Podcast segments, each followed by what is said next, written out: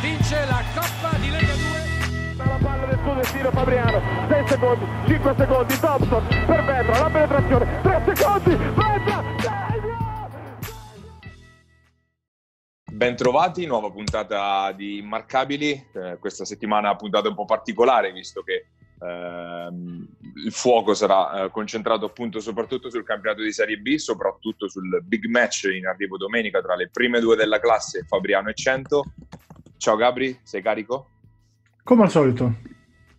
Eh, prima di partire, ovviamente ringraziamo come sempre Basket Marche che ci ospita sulla, sulla sua piattaforma. Come abbiamo anticipato, appunto, eh, entriamo a bomba nel, nella settimana del big match del campionato di Serie B. Si incontrano le prime due della classe, da una parte l'Aristo Pro Fabriano, dall'altra la Tramec 100, Fabriano prima, 100 seconda a meno 2 dopo la sconfitta di domenica scorsa a Cesena. Si gioca, ricordiamo, sabato sera al Palasavena alle 9 e un quarto Uh, Gabri, iniziamo a studiarla questa, questa, sfida, sono le due corazzate che hanno condotto il campionato sin, sin dall'inizio della stagione, uh, stanno, stanno, facendo quello che un po' tutte si aspettavano sin dall'inizio, no?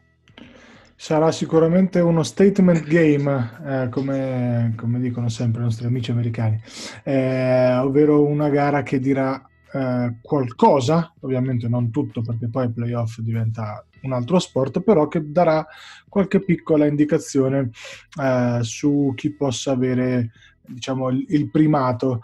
Eh, campionato molto corto, la vittoria di Cesena domenica ha dato un po' di pepe perché comunque cioè, se Berkic è questo fino alla fine della stagione, occhio che Cesena, come abbiamo sempre detto, insomma, se, se tiene a livello societario può rientrare, quindi magari questa lotta a due poi diventa a quattro, perché Rimini comunque ha giocato per tre quarti alla pari con Fabriano, poi Fabriano è accelerato, insomma, ha fatto una grandissima partita, soprattutto nel finale. Quindi lotta a due sicuramente con due outsider molto pericolosi. Entrando un po' nel, diciamo, nel nei roster delle due squadre. Un matchup interessante è Lele Rossi contro Luca Garri, eh, due giocatori al top nel ruolo, sia nel girone, ma io credo proprio anche a livello nazionale dei quattro gironi, due giocatori che eh, hanno una mobilità diversa, ovviamente derivante anche dall'età, eh, Garri leggermente più statico, gioca di esperienza, gioca di, di tecnica, eccetera, eccetera, Lele Rossi più rimbalzista, più... Ehm, rollante, eh, meno tiro ovviamente perimetrale rispetto a Luca Garri, però sarà molto molto molto interessante. Hai accennato alla sconfitta appunto di 100 sul campo di Cesena, ricordiamo che però 100 era senza il suo, il suo faro soprattutto a livello offensivo, Ennio Leonzio, la sì, guardia esatto. della, del, della Tramec, mio realizzatore della squadra, oltre 12 punti di media, lo scorso anno eh, leader della Pescara che ha sorpreso tutti nei playoff andando a vincere poi il campionato. C'è da vedere appunto questa potrebbe essere la variabile della, della partita se Leonzio recupera, recupererà dal problema alla caviglia che ha patito nelle ultime settimane in quel caso sarà poi lui il, l'uomo da limitare soprattutto nel, nel reparto esterno. È un giocatore molto molto molto forte, un tiratore puro, eh, capace di giocare anche pick and roll, ma che fa del, diciamo, dell'uscita blocchi, tre punti piazzato eh, la sua arma, arma vincente. Dall'altra parte un po' quello che fa diciamo Petrucci eh, con più fisicità rispetto magari a Leonzio, magari quindi più uno contro uno, magari meno pick and roll. L'altro accoppiamento interessante è quello tra i due playmaker, Merletto con Moreno, due giocatori diametralmente opposti. Eh, Moreno, giocatore fisico quasi eh, senza tiro perimetrale, eh, ma con un discreto palleggio e tiro insomma, dalla, da, dall'area che fa della fisicità, dell'atletismo, proprio della, della forza fisica eh, la propria arma principale. Dall'altra parte Merletto, regista classico, eh, con comunque talento individuale importante, 6 eh, su 9 a 3 punti domenica è un exploit, però comunque abbastanza in linea con quelle che sono le sue percentuali stagionali, insomma, su tiro a tre punti, più pick and roll, più eh, diciamo regia e, e, più talento individuale rispetto a Moreno. E questo è un altro accoppiamento, ovviamente dubito si marcheranno l'uno con l'altro, però diciamo ruolo per ruolo un altro accoppiamento interessante. Eh, sarà anche interessante vedere infatti dove coach Mecacci manderà Yantil Moreno che è mastino difensivo che può stare praticamente su chiunque perché a livello di fisicità può marcare credo almeno fino al 4 e giocatore che appunto fa tanta quantità magari più qualità perché comunque poi la qualità la danno i vari Leonzio, Ranuzzi e compagnia cantante. Però eh, appunto c'è da vedere su chi Moreno poi a ringhiare se sceglieranno appunto di eh, se coach Mecacci appunto sceglierà di mandarlo direttamente su merletto oppure se eh, giocarselo su, su, un altro degli esterni della, dell'Aristo Pro perché comunque 100 in generale è squadra che ha tantissima fisicità perché sotto canestro oltre a Rossi poi alle spalle c'è un, un pivot eh, di energia ed atletismo come Alessandro Paesano che poi eh, quindi può entrare dalla panchina, due ali eh, che eh, si completano un po' come Ranuzzi e Morici e quindi roster che ha veramente tutto per, per, per, poterlo vincere questo campionato, tanto più che è stato puntellato anche ultimi, nelle ultime settimane con l'arrivo di Bedin poi per completare anche la rotazione dei lunghi, quindi squadra davvero sconfinata anche quella, quella di Cento. Senza dimenticare Fallucca, insomma, che ha avuto qualche problema fisico eh, recentemente, però è un giocatore di categoria probabilmente superiore. Eh, dall'altra parte, chi è che può un po' scompigliare le carte è Radonic, che sta facendo in questo momento un formissima in questo periodo. Spaziale, spaziale, nettamente l'uomo in più dell'Aristo Pro dinamico, tre punti, eh, rimbalzo, atletismo. Questo è un giocatore che nel 4, per come è strutturata 100, può eh, dar fastidio sia a Paesano che a Ranuzzi se, se gioca da 4, che insomma è un pochettino è, è, è, il giocatore che può realmente dar fastidio a 100, che più o meno negli altri compiamenti è abbastanza insomma forse superiore, anche se vogliamo parlare di eh, proprio accoppiamento individuale uno contro uno. Ecco, Radonic, il Radonic che stiamo vedendo in questo momento, giocatore bidimensionale, pazzesco, in una fiducia pazzesca, eh, può essere, a mio avviso, quello che, che spariglia un po' le carte. L'altro accoppiamento fondamentale che determinerà, secondo me, qualcosa, più magari in un eventuale accoppiamento di playoff che, che domenica, ma già domenica sarà interessante, è quello tra Panza e Mecacci eh, due dei migliori allenatori del campionato, estendendo questa considerazione in quattro gironi. E se devo fare un pronostico, ti dico partita non meravigliosa, non mh, mm, spettacolare, con 100 se recupera Leonzio, leggermente favorita dal fattore campo, eh, se non altro quello, ma non sarei per nulla sorpreso se Fabriano dovesse vincere questa partita questo è il pronostico. Tifo, ovviamente Fabriano non può essere, non me ne voglia, insomma, 100 che stimo profondamente come roster e come squadra, ma eh, dobbiamo assolutamente sperare che Fabriano vinca, si porti su più 4 e arrivi anche in gas alla Coppa Italia. E infatti è una partita che può spezzare anche l'equilibrio, soprattutto in caso di vittoria di Fabriano, visto che appunto come dicevi l'Aristo Pro vincendo salirebbe a più 4 sulle sulle inseguitrici e con sette partite da giocare non è che ci sarebbe poi tantissimo spazio per andare a chiuderlo quel, quel buco. Ricordiamo anche però che all'andata 100 fu in grado di, eh, di andare a vincere a Fabriano, quindi consideriamo anche la, il, il certo. peso dello scontro diretto perché esatto. 100 ha il più 8 dell'andata da, da difendere, diciamo, tra virgolette, quindi anche questo elemento va considerato poi nella volata verso, verso il primo posto. Io resto dell'idea che 100 in generale abbia qualcosa in più e che sia molto importante per entrambi non accoppiarsi a playoff, cioè prima e terza non ci devono arrivare, perché sennò per entrambe insomma è un bel problema, perché poi ne va su una sola. Eh, io credo che nella partita di domenica mi aspetto che quel qualcosa in più che eh, 100 a venga pareggiato da Panza e dal suo staff, perché dovranno no, probabilmente inventarsi qualcosa per provare ad andare a vincere una partita molto difficile contro una squadra forse più forte in trasferta alle 9 di sera di sabato, perché pure questo comunque eh, non è un fattore totalmente da sottovalutare. Quindi mi aspetto, sono molto curioso di vedere che cosa ha preparato Fabriano per questa partita. Eh, perché sarà un anticipo di playoff. E lasciamo la, la, super sfida appunto di questa settimana, ricordiamo l'appuntamento, sabato 22 febbraio ore 21.15 per la sfida tra Tramek 100 e Risto Pro Fabriano, passando la, la palla quindi alla, all'immarcabile della settimana. Anche questa settimana un plebiscito per i due fabrianesi che erano in ballottaggio, Daniele Merletto e Todor Radonic, ma noi ci concentriamo invece su uno dei nuovi volti del, del, campionato di Serie B, un ritorno anzi del campionato di Serie B, quello di Andrea Quarisa che alla, alla prima uscita con la maglia di Iesi ha subito inciso e come, subito 16 punti nella vittoria appunto importantissima nella volata playoff per l'Aurora contro Faenza. E appunto un Quarisa che è, è, tornato come ce lo ricordavamo negli anni buoni di Serie B, giusto Gabriele?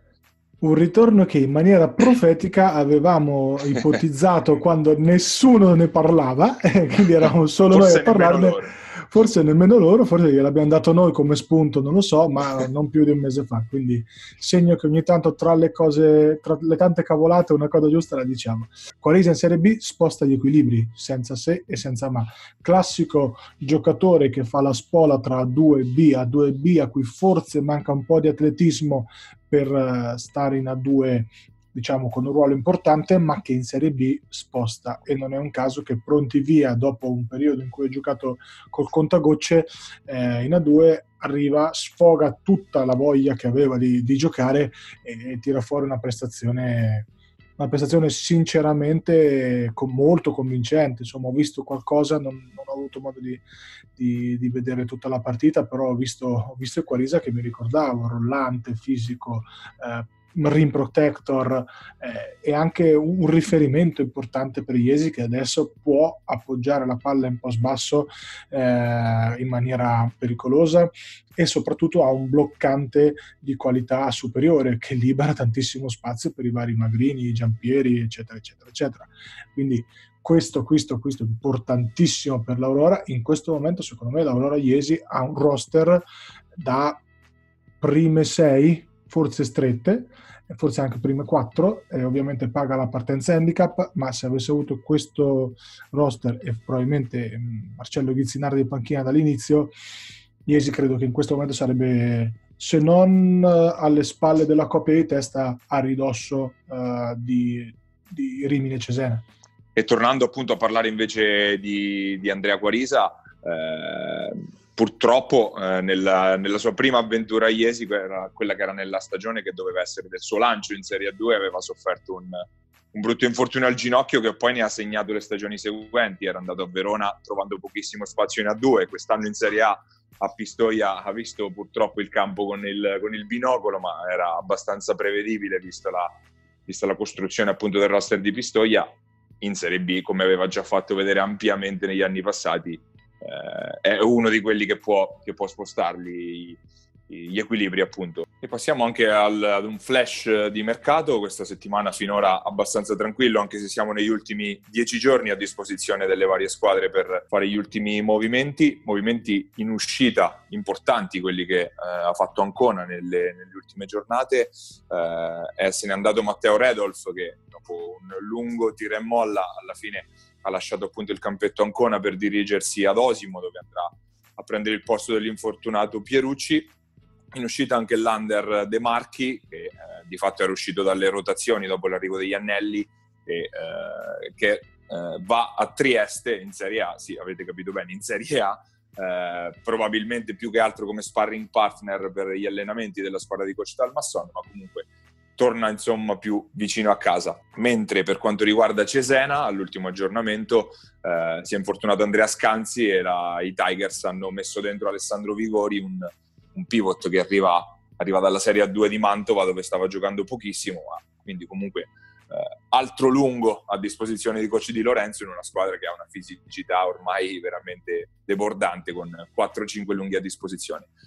Ultima notizia invece da Uzzano, che anche, notizia che è anche del clamoroso perché eh, appunto la, la, squadra emiliana ha divorziato da Luigi Dordei, il suo faro sotto canestro, a quanto pare motivazioni personali all'origine della scelta, è una, è un'uscita che sicuramente può sparigliare le carte nella volata playoff, Uzzano che occupa eh, l'ottava piazza appunto in classifica e va a perdere quello che probabilmente è il suo giocatore di maggior tasso tecnico. Vedremo prossime, nei prossimi giorni, nelle prossime settimane se rimpiazzeranno in qualche modo il, il, loro, il loro totem. Passiamo invece ora all'intervista questa, della settimana. Questa settimana abbiamo eh, il vicepresidente della, eh, del Porto Sant'Elpidio Basket, Marco Pallotti, che ci parla appunto del momento della squadra bianco-azzurra. Ascoltiamo le sue parole.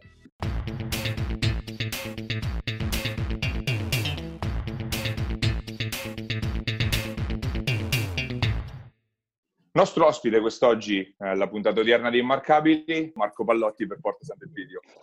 Ciao Marco. Entriamo nella parte subito succosa, quindi le, la, la, situazione, le condizioni del Porto Sant'Elpidio Basket, lo sappiamo, classifica che piange, ultimo posto a quota 4 punti, ma eh, al di là dei risultati, Marco, e al di là anche dei, dei cambi di, di, giocatori che ci sono stati poi nei corsi dei mesi, che poi sono un po' eh, abbastanza usuali quando le, eh, le situazioni poi eh, tendono a non andare come previsto, quello che ha colpito sicuramente della vostra stagione, soprattutto sono stati gli ultimi due mesi dei cambi in panchina, direi.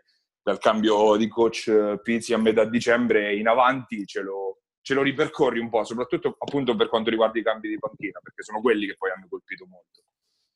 Allora, guarda, mh, mm, sì, in effetti, come ho detto ai tuoi colleghi, è stata una stagione, è una stagione veramente complessa, complicata, difficile per tanti motivi. Quando si arriva a un cambio di allenatore è perché la società vorrebbe cambiare i risultati, ma mh, mm, spesso non è così, la storia insegna che non è così. Io in vent'anni che faccio direttore sportivo mi è capitato soltanto altre tre volte di farlo quest'anno già ho recuperato, no? ho fatto tre volte in un anno, quindi già ho recuperato alla grande. quest'anno alla Zamparini hai fatto? Mamma mia, no, è Cellino mi hanno detto qualcun altro pure, quindi Cellino.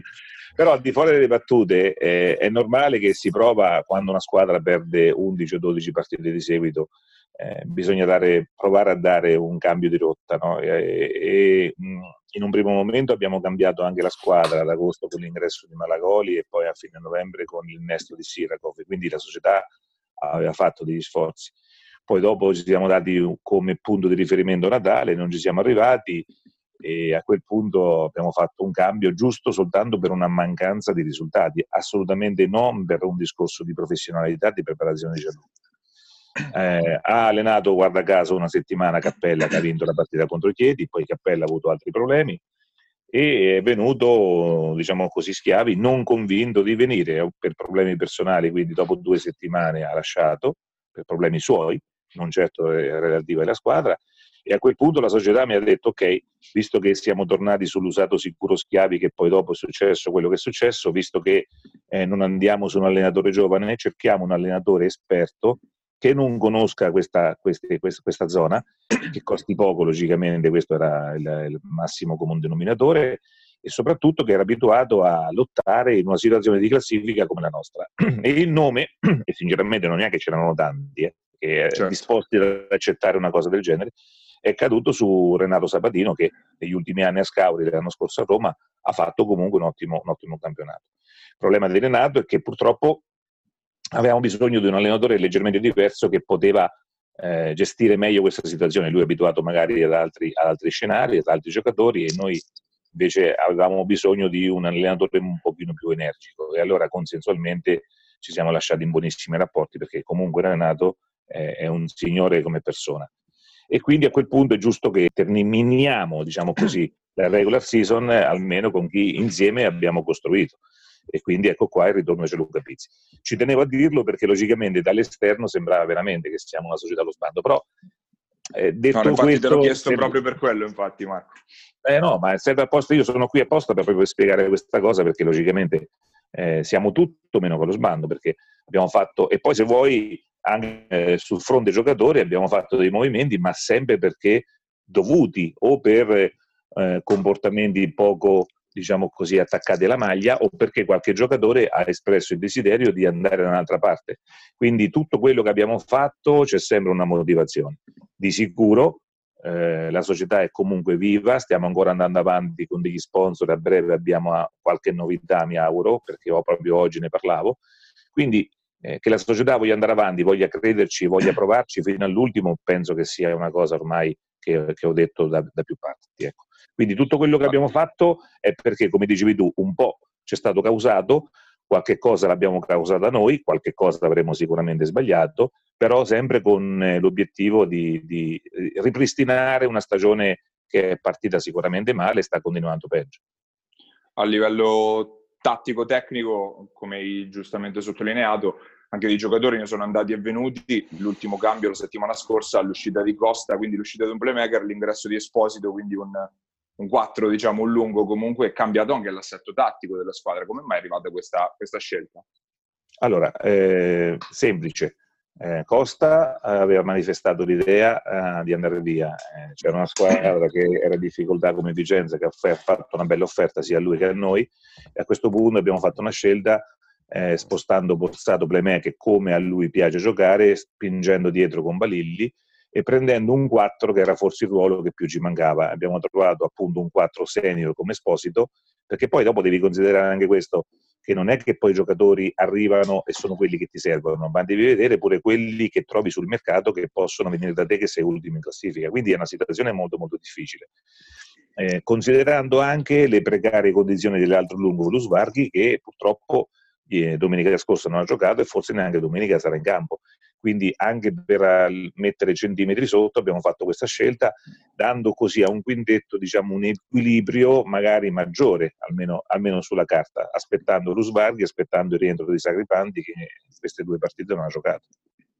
Quello che ti, ti, riconoscono tutti e che ti riconosco sinceramente anche io, Marco, è quello che sei sempre stato bravo a fare tanto anche con poco, soprattutto... Ero stato bravo. Realtà, Dai, diciamo che fino a quest'anno sicuramente, sicuramente sì, visti i, risultati comunque.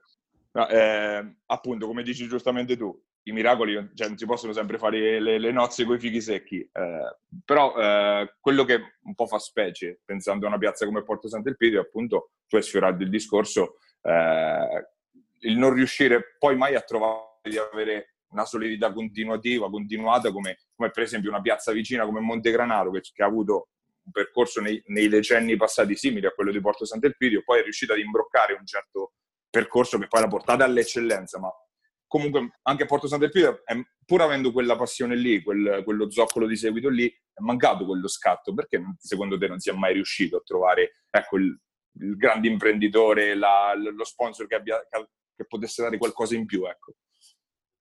Guarda, i motivi secondo me sono diversi. Eh, il primo che mi salta um, subito in mente è il discorso che il territorio sicuramente soffre, la zona di Porto San del Pidio soffre, Fermano in uno special modo soffre, no? però non vorrei, eh, diciamo così, limitarmi a questo. Io ti dico invece un altro numero, 000338. Questo è una cosa io, di cui vado orgoglioso, cioè il codice FIP nostro che è rimasto lo stesso dal 1953. Altre realtà della zona, della regione, non, sai benissimo che non sono così, nel senso che noi abbiamo sempre fatto il passo secondo la gamba. Sicuramente l'ambiente qua è come dici te, abbiamo tante squadre che giocano, abbiamo tanti appassionati, tanti tifosi che vorrebbero, però bisogna guardare la realtà dei fatti. Se vogliamo creare qualcosa di duraturo, come stiamo creando tutto sommato, perché se siamo in piedi da 70 anni quasi un motivo ci sarà a buonissimi livelli, è perché hai operato sempre guardando anche con un occhio al settore giovanile, cercando qualche ragazzo, facendo qualche scommessa. Non si può pensare di fare una squadra con 10 persone che vengono da fuori, secondo me. Sono meteore, cioè io posso anche trovare l'imprenditore che un anno vuole fare magari la mattità di mettere i soldi due anni per poter emergere, ma poi dopo nel corso del tempo c'è bisogno sempre che nei 10 nel roster ce ne siano almeno, almeno 3 o 4 che possono tenere il campo, altrimenti non si va da nessuna parte, cioè si fa qualcosa di estemporaneo, non possiamo permetterci una realtà come Porto Sant'Elpidio di 27.000 anime una categoria più alta della Serie B, secondo me. Già la Serie B a questi livelli, con questo girone, stiamo vedendo che ci sta veramente larga. Sì, anche perché lo, lo, lo, sta dimostrando anche il fatto che poi anche le altre realtà marchigiane stanno soffrendo, a parte l'eccellenza Fabriano o la Civitanova Esatto, Civitanova che c'ha che un, fuori, un fuori quota, no? perché alla fine parliamo di un fuori quota Civitanova certo. che c'è che è fuori categoria. Per il resto, certo. marchigiane e abruzzesi, tranne Chiedi, stanno soffrendo un pochino tutte. E che, è, è quello che ti volevo dire, che bisogna anche ricordare da dove veniamo noi Noi l'anno scorso veniamo da un girone molto più facile, dove c'erano tre squadre quasi retrocesse, come era la Mezia esclusa, come era Cambli che chiamava meno 4, come era Catanzaro che ha smobilitato, dove noi ci siamo salvati poi agli spareggi. Agli spareggi. Quindi, quindi, voglio dire, quest'anno che secondo me la squadra probabilmente è anche un pochino migliore, almeno nei, nei senior, eh, ci troviamo su un girone completamente diverso dove tutte, ma dico tutte, hanno fatto un roster, eh, diciamo così, impegnativo. Poi se ci metti pure che qualche partita ci ha girato storto o comunque che qualche giocatore non era in forma in quel periodo, ecco qua che la frittata è fatta. Io i motivi li so del perché stiamo lì, eh, li so ben, ce l'ho ben in, ben in, mente, sicuramente delle cose ho sbagliato e abbiamo sbagliato, però bisogna considerare anche il contesto che, sul quale giochiamo. Gabri, palla a te. Qual è la squadra insomma, che reputi più attrezzata, più completa, più forte, meglio allenata, più pronta al salto di categoria? Allora, mh, mm, ci sono nel nostro girone tre squadre eh, retrocesse della Serie A, che sono appunto 100, Piacenza e Chiesa. 100 è quella che più di tutte mi è piaciuta, mh, mm, nel senso che ha un bellissimo roster che se metti dentro due americani si salverebbe anche in Serie A2.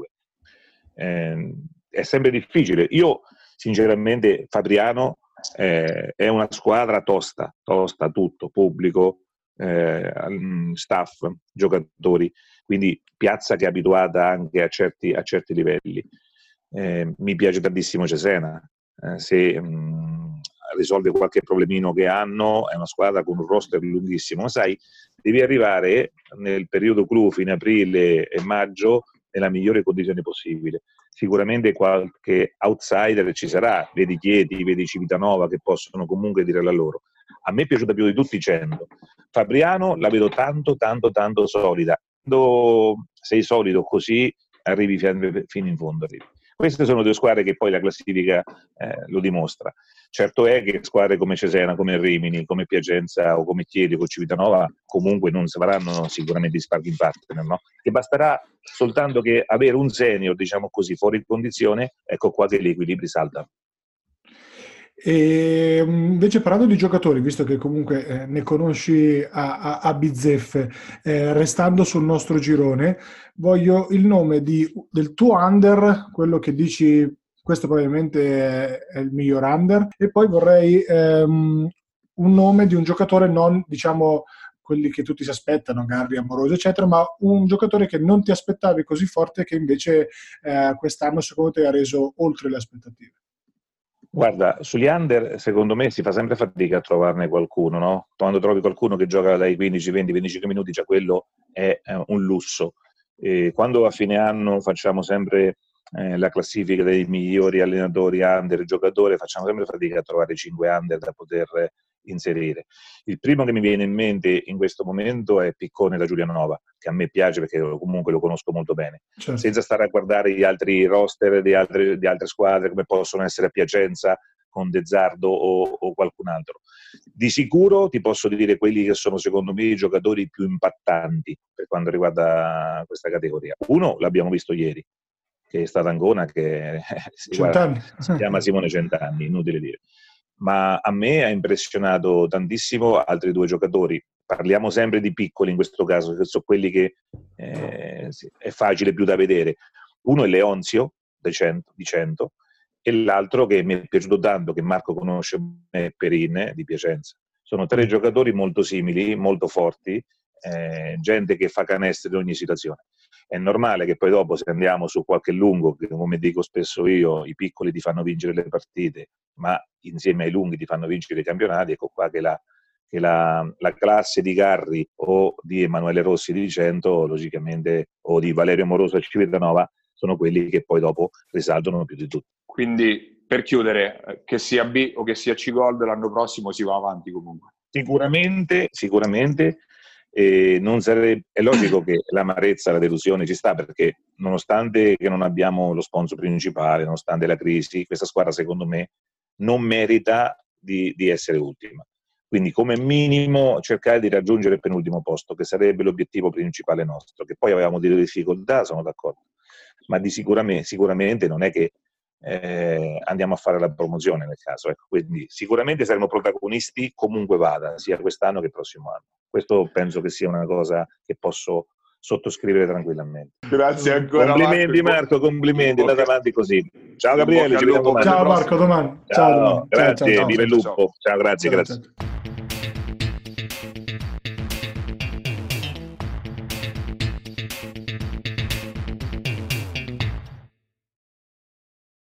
Ed erano le parole appunto di Marco Pallotti, vicepresidente e direttore sportivo del Porto Sant'Elpidio Basket.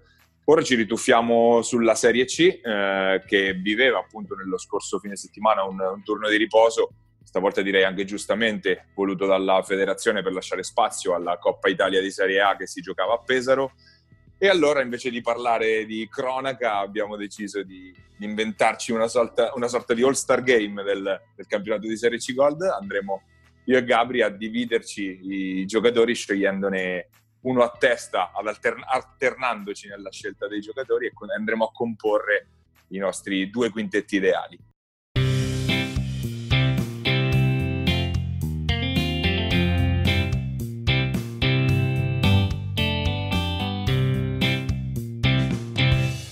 E iniziamo quindi con, questa, con la scelta dei migliori giocatori per questo ipotetico All-Star Game di Serie C. La facciamo un po' come fanno in NBA o un po' come si fa al campetto, che il primo che, che inizia sceglie e poi gli altri si, va, si, si continua con l'alternanza. Ti concedo il lusso di iniziare, Gabri. Scegli tu per primo. Ah, ricordo una regola che ci siamo dati, due stranieri al massimo per squadra, come poi è nel, nel regolamento del campionato. Vai, Gabri. Allora, io vado con la solidità, l'esperienza di Cuquinas del Lanciano Basket, per ovvi motivi di eh, dimensioni fisiche, eh, esperienza, eh, capacità di anche allenare in campo la squadra. Io rispondo invece con uh, Samia, il, l'ala del, del Chieti, Chieti, della Magic Basket Chieti, che è un giocatore che visto un paio di volte mi ha veramente impressionato, giocatore che può fare un po' di tutto, gioca dal 2 al 4, segna da, da fuori in penetrazione, spalle a canestro, è un giocatore su cui costruirei intorno alla mia squadra.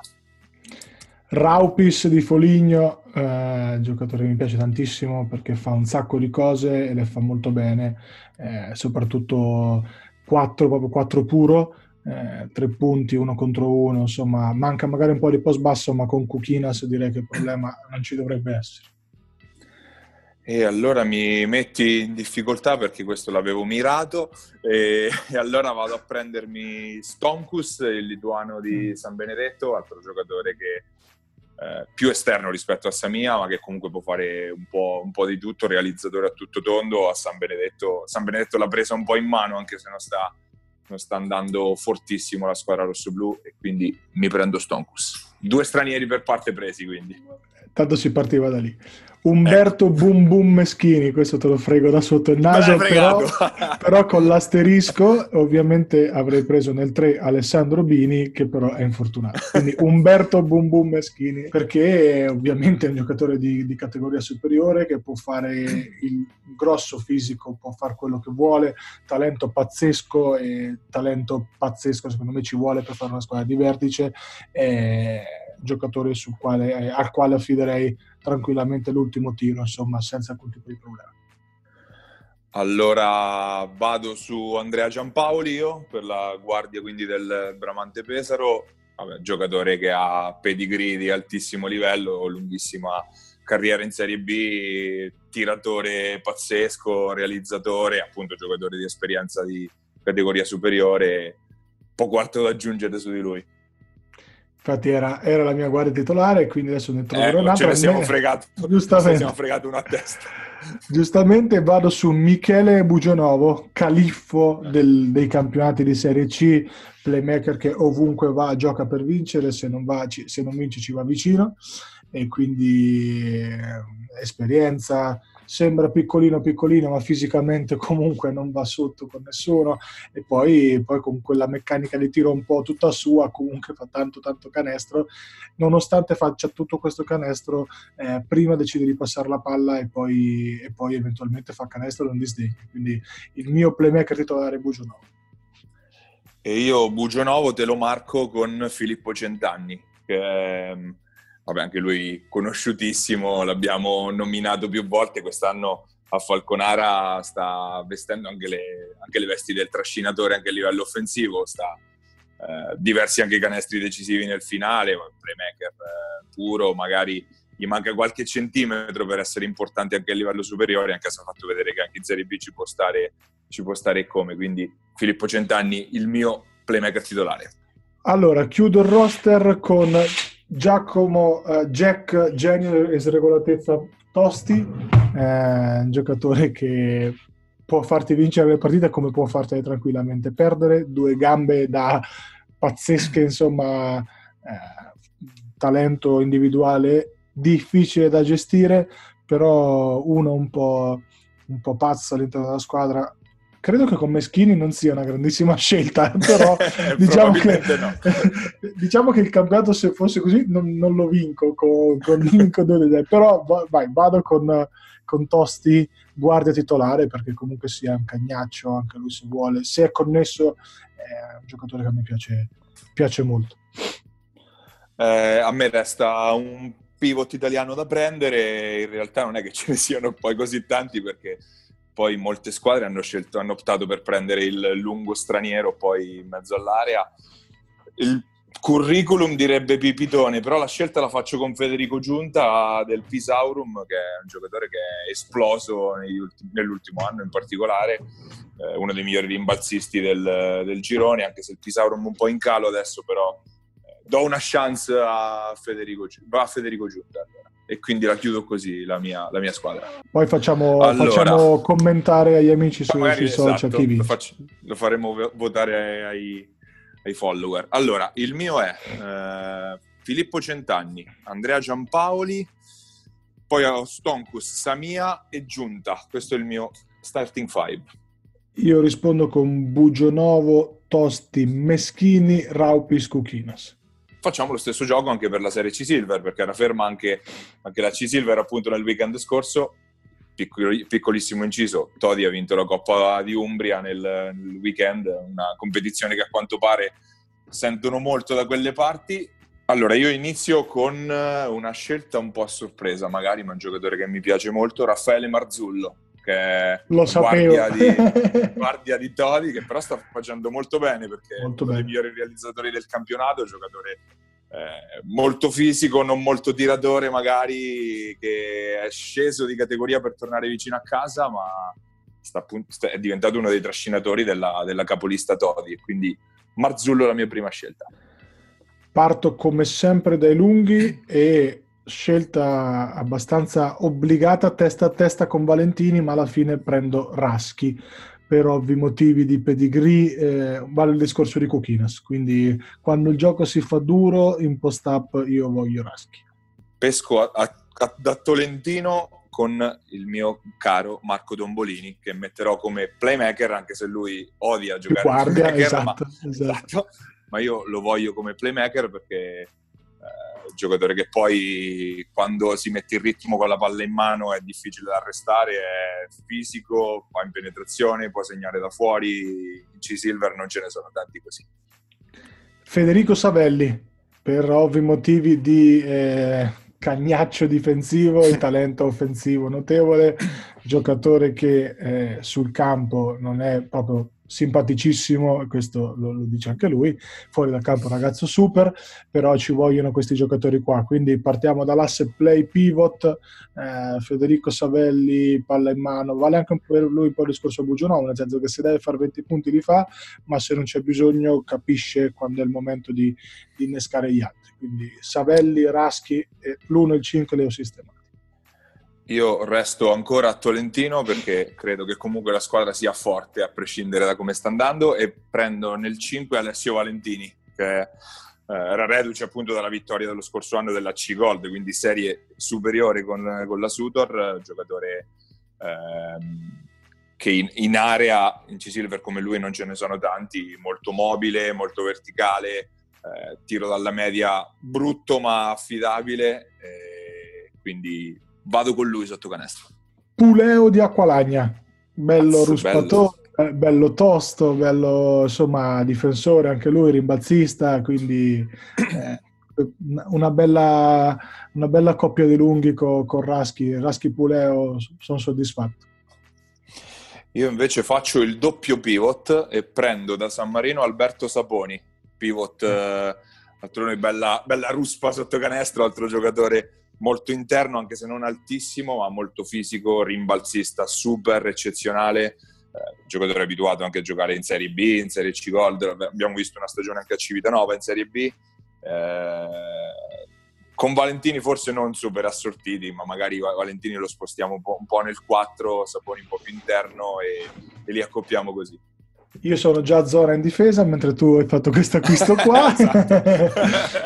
sono già 2-3 e quindi eh, davanti nella 2-3 metto la Rizza, pick and roll uno contro uno, talento individuale pazzesco, anche giocatore molto fisico per la categoria.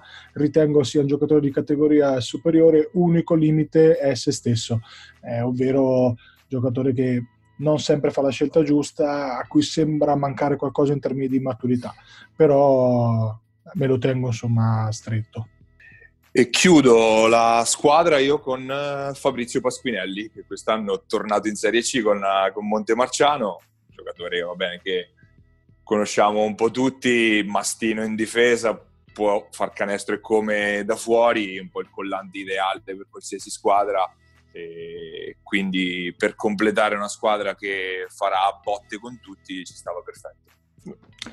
Io faccio l'ultima scelta a sorpresa e dico Treggiari, che è 2002 della Virtus Porto San Giorgio, un giocatore di 1,90 m, credo 2-3, a cui manca sì. ovviamente l'esperienza da, da campo, era ha rifiutato insomma l'offerta dell'Under 18 Eccellenza Roseto, secondo me commettendo un errore perché eh, gli avrebbe fatto molto molto bene in termini proprio di, no, di, di esperienza, di allenamento.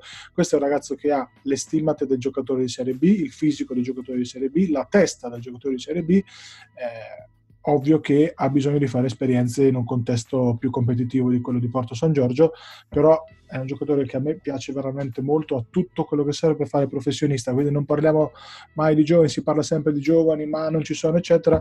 Dico Treggiari di, di Porto San Giorgio. Quindi ricapitolando il mio roster, poi vai con il tuo. Vai. Allora, io ho in cabina di regia Federico Savelli, ho nel 2 Larizza, ho nel 3 Treggiari, giustamente nel 3 Treggiari, ho eh, nei, due, eh, nei due lunghi Puleo e eh, Capitan Raschi. Eh, sotto canestro tanta roba. Eh. Eh, io eh, rispondo sugli esterni con Tombolini in cabina di regia, anche se mi perdonerà Marco, ma è così.